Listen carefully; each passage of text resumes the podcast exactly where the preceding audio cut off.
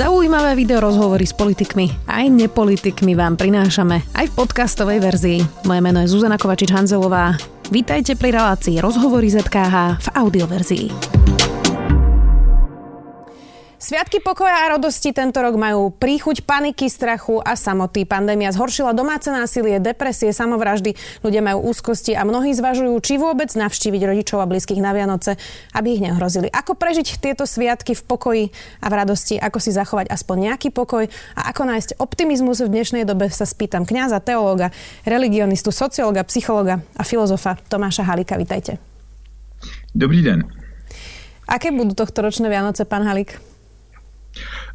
uvidíme, já jsem sám zvědav. Uh, za mého dětství, to bylo hluboko v minulém tisíciletí, 50. letech, vlastně uh, to slavení bylo prakticky ve všech rodinách stejné. Všichni jsme měli stejný smrček, stejná jídla, prakticky stejné dárky, ono toho moc dostání nebylo. A za toho půl století, víc než půl století, ta společnost se obrovským způsobem diferencovala, takže diferencovala se kulturně, sociálně, nábožensky, takže každý bude asi slavit své Eh, své Vánoce po svém, jinak tradiční náboženská rodina, jinak rodina, pro které to křesťanství je jenom takový kulturní, taková kulturní inspirace. Eh, potom jsou lidi, kteří vůbec to nespojují s nějakým duchovním obsahem, takže každý to bude slavit po svém. Samozřejmě dneska do toho padá ten covid a mnozí lidé nebudou moci slavit ty svátky tak, jak by byli rádi. Eh, možná, že ale to, že to materiální nebude tak silné, by mohlo pro některé lidi otevřít eh, porozumění pro ten duchovní smysl. Já si velice pamatuju eh, Vánoce před několika lety, kdy zemřel Václav Havel. Na čtvrtou neděli adventní měl pohřeb den před štědrým dnem a to je doba, kdy u nás jsou lidé, prostě jsou nabité ty obchodní domy a najednou byly prázdné, eh, ta země nějak zmlkla a nebylo to smutné, protože jsme věděli, ano, Havel naplnil svůj život, ale bylo to vážné. Ty Vánoce měly jakousi vážnost. A možná, že e, ty letošní, letošní Vánoce mohou mít také takovou vážnost. My jsme prožili už takové velikonoce, že kdy byly zavřené kostely, ale právě myslím plně lidí, právě protože ty kostely byly zavřené, kteří by do nich třeba nikdy nepřišli, tak si položili otázku, no co se tam děje vlastně, e, co je to za svátky, jaké ještě mají jiný smysl. Takže já doufám, že se podaří, a to samozřejmě záleží i na médiích, která mohou e, jak si otevřít některá témata, že se podaří některým lidem třeba proniknout hlouběji do toho smyslu těch vánočních svátků. Vy ste to naznačili s tými mm, kostolmi. Predstavme si, že teda niekto nebol v kostole už mesiace, pretože sa obáva sám o seba, o svoje, o svoje zdravie. Dajme tomu, že nepôjde ani na štedrý večer do kostola, možno ani na Silvestra, na Nový rok. Izoluje sa, obáva sa. Meria sa kvalita viery podľa toho, či niekto chodí do kostola? Eh, tak eh, samozřejmě člověk, který žije svou víru, tak ji chce sdílet, eh, sdílet s ostatními. Ale já si myslím, že to byla i taková zkouška, dokonce v tom vidím i takovou boží pedagogiku, jak si ukázat lidem, že ta křesťanská identita nespočívá jenom v té návštěvě kostela. A víte, někteří lidé možná, kteří právě to chápali jenom tak, ano, jsem křesťan, protože chodím v neděli do kostela, no a najednou e, si vyzkoušeli, že tu neděli mohou prožít také jinak a někteří se možná do těch kostelů nevrátí z těchto těch jaksi povrchně tradičních křesťanů. Zase naopak jsou lidé, kteří e, jaksi díky tomu, že do toho kostela nemohli jít, tak objevili nějakou novou dimenzi. Byly takové bohoslužby eh, improvizované v rodinách. Lidé si četli písmo a bavili se o víře v rodinách. I když třeba předtím měli jakýsi stud hovořit i s těmi nejbližšími o víře, tak já myslím, že možná objevili něco velmi ceného. Já mám dojem, že to byla taková zkouška a že některé lidi to může přivést víc na hloubku. Uh, neveriaci ľudia to možno majú v tomto ohľade trochu jednoduchšie, lebo nechodia do kostola ani za normálnych okolností. Ale teda mnohí sú tiež osamelí, mnohí budú na Vianoce sami, budú v domácnostiach, možno uväznení s násilníkmi, alkoholikmi. Ako vlastne nájsť tú radosť počas Vianoc, keď má práve pre takéto okolnosti človek pocit, že žiadnu radosť naozaj ako keby nemá v živote momentálne. A teraz môžeme dať bokom ten kostol pre veriacich aj neveriacich. Tak, radost nemůže být na povel a samozřejmě jsou situace, kde je velmi obtížné se radovat. Vy jste některá z nich, některé z nich jste jmenovala. Ale já si myslím, že musíme rozlišovat to, co se radostí míní třeba Bibli a ty věci, které si dneska lidé vlastně našli jako takovou náhražku radosti. Já mám dojem, že tam lidé nejsou schopni té skutečné spontánní radosti, tak si vymysleli zábavu. A že eh, ten průmysl zábavy někdy velmi stupidní, že ty televizní seriály, kde už jsou předem eh, ten prefabrikovaný smích, kde se lidi mají smát a tak dále. Ta zábava, že je takové šidítko jo? a že zábava rozstyluje, kdežto radost spojuje. O Vánocích vlastně si vyzkoušíme, že největší radost často máme tehdy, když můžeme radost dělat druhým lidem. Takže jistě, měli bychom se snažit, jestliže víme o lidech, kteří jsou staří, osamělí, nemocní, abychom je nějakým způsobem, třeba telefonem, kontaktovali v těch Vánocích. Ono, e, Vánoce, že se říká radostné svátky, ale oni vždycky na mnoho lidí, kteří jsou sami, doléhají vlastně velmi tvrdě. Ano, někteří e, ti staří osamělí lidé si mohou promítat, vzpomínat na krásné Vánoce dětství a jak si je znovu prožít v té vzpomínce. No ale e, jsou samozřejmě mezi námi lidé, kteří budou mít tvrdý čas a také zejména ti nemocní, takže takže eh, tam, ale to je velká role i pro média, eh, protože například ti osamělí lidé eh, uvítají, jestliže z těch médií se ozve nějaké duchovní slovo, nějaké, nebo přirozeně hezké lidské hřejivé slovo, které není jenom nějakou takovou pocukrovanou frází. No, tak to mě k tomu napadá tak dúfajme, že k tomu prispieme aj týmto rozhovorom. Vy ste e, podľa svojich slov teda 20 rokov chodili každé leto do lesnej pustovne v Nemecku, kde ste teda mesiac e, nikoho nestretli, nemali ste tam internet, e, ani, ani telefón. Ako nájsť vlastne ten pokoj v samote? Skúste nám povedať nejaké typy a ako nájsť ten pokoj v samote, keď netrvá mesiac, ale už takmer rok? Eh, no tak to je samozřejmě rozdíl, jestli je to něco, co si dobrovolně zvolíte, jako si to volím já a těším se na to celý rok, protože eh, já si myslím, já mám můj život přeplněný lidmi, že člověk pořád nějakým způsobem slouží a má eh, prostě spoustu kontaktů domácích, mezinárodních, takže jsem pořád vlastně mezi lidmi a pro lidi, takže já někdy potřebuju taky něco načerpat, takže proto, jak si každý rok ty čtyři týdny, pět neděl, eh, jdu do té naprosté samoty. Ovšem to je moje volba, já se na to těším a samozřejmě tam eh, medituju, tam píšu, eh, tam se modlím, tam přemýšlím a tam čerpám. Ta nedobrovolná samota je samozřejmě něco úplně jiného. Ono je něco jiného samota a něco jiného osamělost, kterou si člověk nezvolil. Tak tam může být těžká. Ještě člověk si může najít nějaký denní řád, to je vždycky důležité důležité, aby eh, jestliže je sám a nemá ten řád diktovaný zvnějšku, aby sám si vytvořil pardon, nějaký řád, který, eh, který eh, bude dodržovat, aby se ten den, ten život nerozpadl. No, ale to víte, jsou různé, různé podoby samoty. I tá pandémia ukázala na jednej strane pekné chvíle, takú tú obetu, nejaké priateľstva, rodinu, ľudia si pomáhajú, zistili, aká je vlastne podstatná vôbec tá ľudská blízkosť a aké, sa, aké, aké nesamozrejme sú niektoré obyčajné veci, ale ukázala vlastne aj taký absolútny zmetok vo faktoch.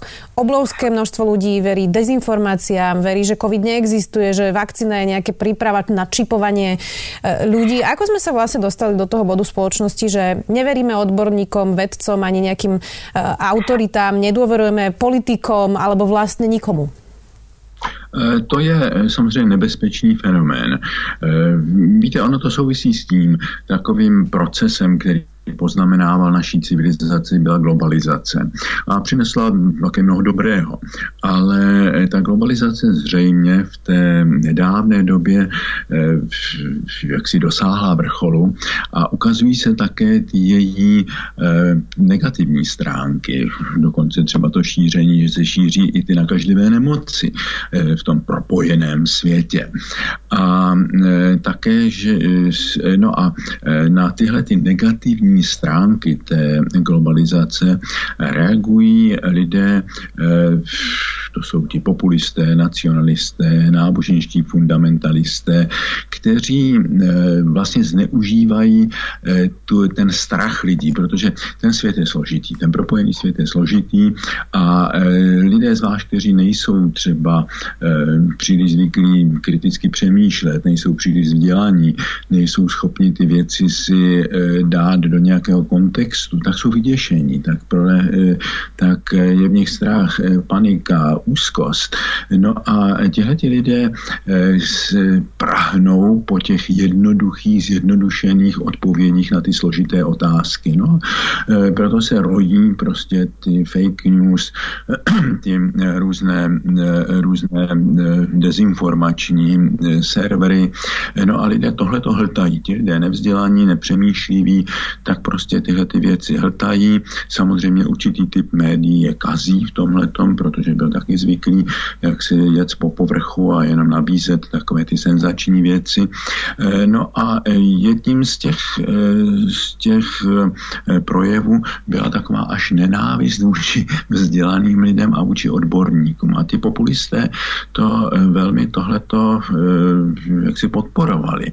No a nedůvěra k politikům, tak to víte, sami to znáte z, z, z vaší politické scény i z naší politické scény, že ehm, mnozí ehm, ti potentáti, ti nositelé moci se ukázali jako lidé nemorální a dneska my zhlížíme vlastně s obdivem k Slovensku, že přistoupilo k určitým krokům, že, vyčistilo nebo snaží se vyčistit ty nejhorší věci a ti lidé skutečně putují do vězení, takže možná to obnoví jakousi důvěru v politiku. Ale eh, prvoplánově samozřejmě ti lidé vidí, odkrývají se tady nepravosti a dlouho se s ním nic nedělalo, eh, no tak eh, je to zobecňují. Potom ta politika je celá špinavá. Ona není celá špinavá, že jsou tam postavy velmi pozitivní. My všichni vám v Čechách závidíme paní prezidentku Čaputovou, kterou milujeme a chtěli bychom ji mít za naší prezidentku. Vyměnili bychom. Ale takže člověk nemůže ty věci eh, jak si zjednodušovat, házet všechny politiky do jednoho pytle, ale je pravda, tahle ta nedůvěra tady je, lidé jsou skeptičtí. Trošku to někde souvisí i s takovým tím eh, nedostatkem eh, vůbec toho fenoménu důvěry. Jo? Dokonce i té jaksi pranáboženské důvěry, že lidé mají ke všemu jakousi nedůvěru, nejsou zakotveni někde. Jo? Takže tohle jsou možná určité aspekty toho, o čem jste mluvila. Aké zrkadlo nastavila pandémia aj církvy? Niektorí kňazi celkom ochotne prešli vlastne do online, vysielajú rôzne uh, zamyslenia, ale aj omše. Naopak niektorí kňazi na Slovensku, neviem ako v Českej republike, napriek lockdownu nezákonne slúžili omše a ohrozovali aj svojich e, veriacich, vystavovali ich obrovskému riziku. Ešte stále mnohí kňazi na Slovensku vlastne vnímajú, že to najpodstatnejšie je to formálne e, chodenie do kostola a je to vlastne aj taký formalistický výklad viery, možno niekedy až farizejský a mnohí kňazi si s tou pandémiou nevedeli dať rady, uh, lebo nič iné okrem toho slúženia tej omše vlastne v svojej komunite nikdy, nikdy nerobili. Čiže čo by si z tohto celého mala zobrať samotná církev? Ano, víte, dneska eh, křesťané a i uvnitř církve jsou obrovské rozdíly, obrovské rozdíly. Jsou tam lidé, kteří eh, vlastně jsou zvyklí zneužívat strach, že hned prostě přijdou s těmi vysvětleními, ano, eh, pandémie a všechny katastrofy, to je boží trest a oni hned vědí, koho ten pán Bůh má potrestat, protože vlastně tohohle mstivého boha, kterého si vymysleli, tak to je taková prodloužená ruka té jejich vlastní pomsty chtivosti. Tak to je patologická náboženskost. Bible mluví zcela jasně třeba v knize Job proti tomuhle zjednodušování, že za každým zlem je prostě trestajícím, trestající Bůh. A Ježíš v Evangeliu to jasně odmítá, eh, takovéhle zkrátkovité řešení. Potom jsou samozřejmě lidé, kteří eh, v té době hm, ohrožení nabízejí takovou magickou eh, až pověrečnou zbožnost, taková ty unblock žehnání prostě z motorky a z letadla a tak dále. To mně připadá trošku taková retro, takový ten retrokatolicismus který do našího, do našeho světa už nepatří. Ale eh, pak eh, někteří se příliš upnuli na eh, to vysílání bohoslužeb. Tam já bych rozdělil.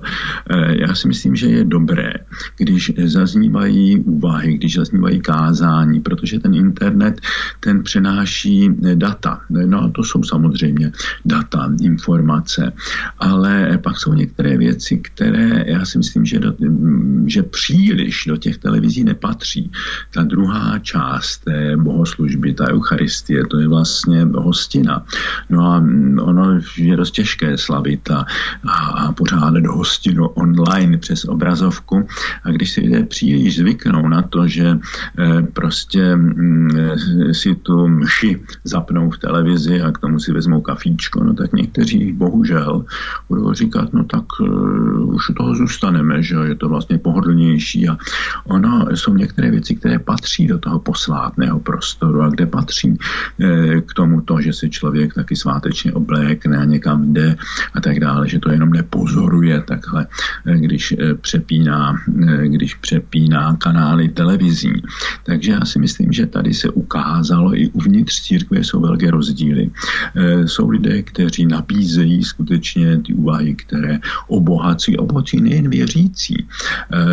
Já mám zkušenost třeba já jsem také přešel na to, že eh, ta kázání, nikoli mši, ale kázání pravidelně dávám na ten YouTube naší, eh, eh, našeho farní farních stránek. No a poslouchá to někdy přes 10 tisíc lidí, kteří by se nikdy do toho kostela nevešli.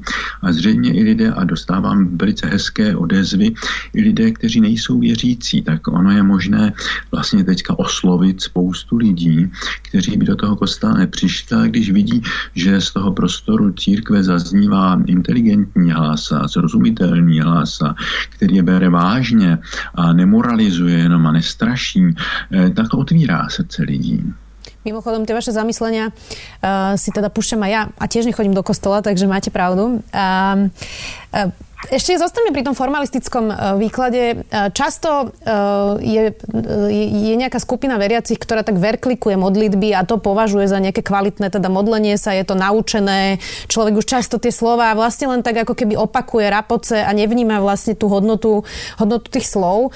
Tá modlitba alebo stíšenie, meditácia, akokoľvek to vlastne nazveme úplne jedno pre koho a kto to ako vníma.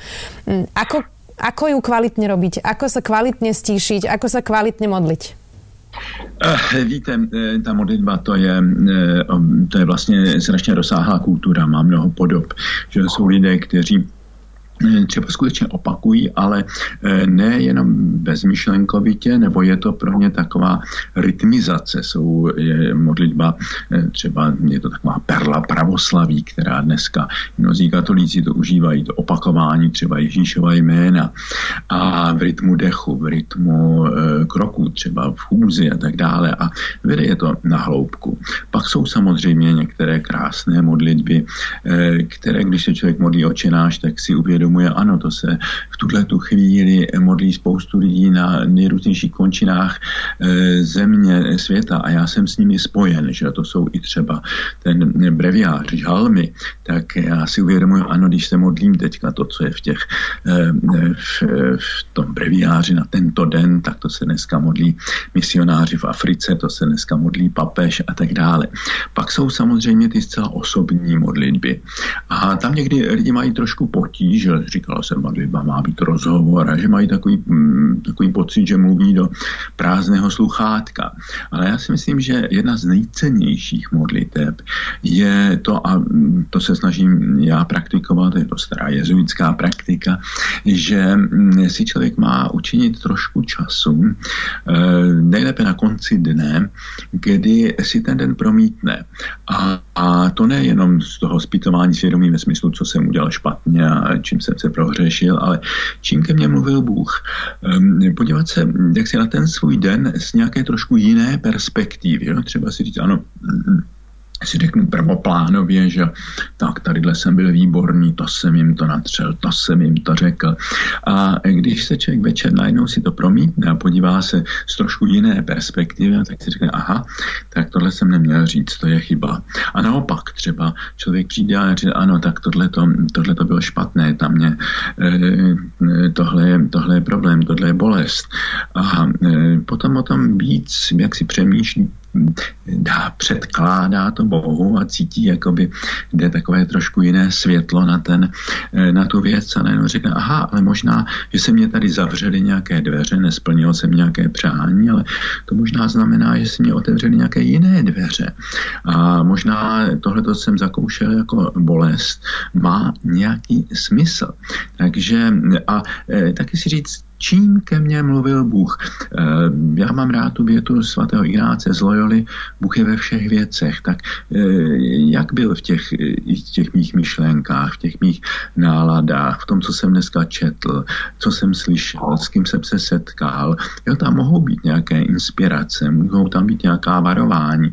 Já myslím, že každý den prožijeme spoustu eh, vlastně prožitků a málo kdy z nich uděláme zkušenosti. A k tomu právě potřebujeme eh, tu chvíli zamyšlení, abychom si to jaksi vrátili před ten vnitřní zrak a znovu to přečetli. To slovo pro náboženství, religia, někdo odvolá, eh, eh, jak si odvozuje od relegere, znovu číst, ještě jednou si to přečíst ten den jo? a zamyslet se na něm a vidět ho třeba v jiném světle. A já myslím, že tohle je zdroj životní moudrosti, že tam člověk skutečně získává ty zkušenosti z něčeho se poučí. Takže tahle ta tichá meditace, to, že člověk jak si sestoupí z té rozptýlenosti dne do toho svého jádra a tam najednou od tam tať se dívá na ten svůj život a na život okolo trošku jinak. Tak poďme si ešte znovu prečíst rok 2020. Ten bol teda dosť náročný, udalostí bolo veľa. A mám teda dve otázky, jednu osobnú a jednu takú celospoločenskú. Prvá teda je, ako tento rok vlastne ovplyvnil vás konkrétne. Čo vo vás zmenil, čo vám vzal, v čom vám pomohol? Pro mě to byl vlastně dost pestrý rok. Já jsem ho zahájil eh, krásným obdobím v lednu a únoru. jsem přednášel na jedné prestižní jezuitské americké univerzitě, Boston College, jsem tam převzal jednu katedru a mohl jsem se tam stýkat s velmi moudrými, vzdělanými lidmi. To byl krásný čas.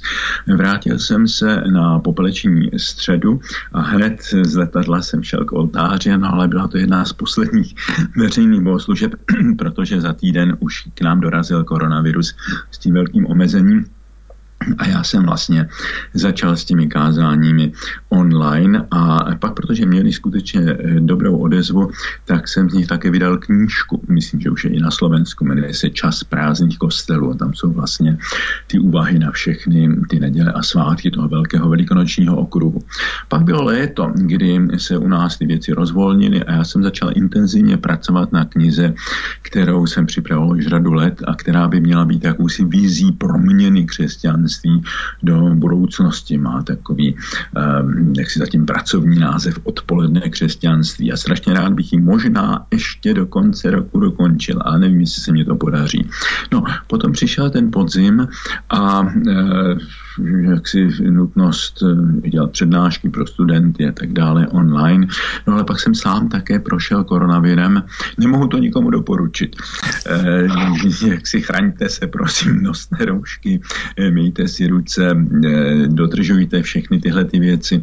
Já jsem ji dodržoval, no ale pak jsem v rámci svých pastoračních povinností jsem sloužil mši v jedné rodině. No a tam jsme nevěděli, že dva lidé v sobě už nosili ten virus, takže mě mě to také sklálo. Ze začátku se to zdálo, že to bude jenom taková jakoby obyčejná chřipka, takže jsem pracoval dál, prostě jenom jsem byl víc unavený, ale ono se to někdy po určité době prostě zlomí. A pak jsem 14 dní ležel jako živá mrtvola. Nebylo to to nejdrastičtější, nedusil jsem se, ale e, spíš mě to jako trošku šáhlo i na ten nervový systém, prostě přes den bych jenom spal, v noci jsem vůbec nemohl spát a šly mě e, jaksi mnohé ošklivé myšlenky, nebo jsem se tak dovedl vžít do lidí, kteří protože se nemohl prostě studovat, pracovat. Já jsem zvyklý pracovat od rána do pozdního, do pozdní noci. No a teď jsem mohl jenom ležet, ani jsem nemohl pořádně číst a v noci mě šly ty myšlenky, ano, tak je spoustu lidí, kteří takhle žijí, vlastně jsou ochrnulí, že nemohou nic dělat a e, tak na mě doléhaly ty bolesti lidí okolo, takže to bylo taková temná noc, kterou jsem si prošel několik týdnů. Zaplať mám Bůh teďka, už jsem pořádku, ale e, tak e, tohle byl tak ten, ten, ten můj rok. A čo spoločnosť? Priznám sa, že teda ja osobne mám občas takú beznádej z tohto roku v tom, ako veľmi rozdelená je spoločnosť sociálne, ekonomicky, mentálne. Ako to vlastne ukázalo na kos všetky, všetky problémy ľudí bezdomová, násilia v rodinách, chudoby, seniorov. E, takže čo spoločnosť? Máte naprosto pravdu, já to vnímám také tak. Ty společnosti jsou rozdělené. Já jsem se zmiňoval, že je rozdělená i církev velmi, že takže to jde prostě skrze. A e, někdy ty, e, ty ponorkové nemoci v těch rodinách, které byly uzavřené, skutečně vyvrcholy ve velmi drastické nepříjemné věci. A já jsem v kontaktu s řadou psychologů a také vlastně vykonávám tu poradenskou činnost. Nechodí za mnou jenom věřící, tak takže vím, že těch depresí třeba e, strašně přibylo. E, také to má eh, dopad na děti, že teďka mě říkali učitelky, že děti, které se vrací třeba po té izolaci, tak najednou jsou velmi agresivní, že je tam víc šikan a že někteří prostě vypadli z toho rytmu učení. Samozřejmě to, že museli rodiče se učit doma s dětmi, tak pro některé to bylo bylo výborné, i sami si říkali, si mnohé věci opakovali, no ale potom jsou rodiny, eh, kde se prostě neučili. Že? A eh, jsou celé eh, ty marginalizované skupiny, že řada Rómů a tak dále, kteří nejsou třeba zvyklí některé ty romské rodiny, samozřejmě tam jsou velké rozdíly, pracovat prostě s počítačem a s dětmi se učit, takže mnohé ty děti z těch sociálně zanedbaných rodin budou ještě zanedbaní vzdělanější, no a ty kolektivy to samozřejmě hrozně rozdělí a ta vzdělanost, že to přece jenom, když se na měsíce vypadne z té školy, tak se to podepíše. Pak samozřejmě eh, to mělo taky nějaký mezinárodní dopad, já přece pořád sleduji ty zahraniční média, tak jedno veliké pozitivní, eh, pozitivní událost tohohle roku je pád Donalda Trumpa. Já jsem právě, když jsem prožíval ten covid, tak jediné, co jsem si i v noci zapínal, jak to to bude s těmi volbami a děsil jsem se toho, že by tenhle ten strašný člověk mohl ještě nadále být prezidentem Spojených států. Já myslím, že je to snad nejhorší, nejodpornější eh, politik, který kdy stanul na takovém místě. Prepačte, že vás preruším, ale Donald Trump by zřejmě ty volby vyhral, keby nebyl COVID. Uh, no, eh, tak já myslím, že se přece jenom nějak část těch lidí zpamatuje, ale tam je to právě, právě ten příklad toho populismu, že je to člověk, který zřejmě je totálně amorální, že který, jehož bohem jsou peníze a který prostě má takovou představu, že když mohl vystavět ty, ty obrovské mrakodrapy se svým jménem a kupovat si eh, jaksi krásné ženy a měnit je jako košile, takže ho taky napadlo, že by mohl si koupit jak si tu, eh, tu nejmocnější funkci na světě. No a eh, on je to člověk totálně eh, jaksi osobnostně nezralý, že on je takové velké dítě, to je člověk, který zcela bezostyšně lže, že je orientovaný prostě na sebe.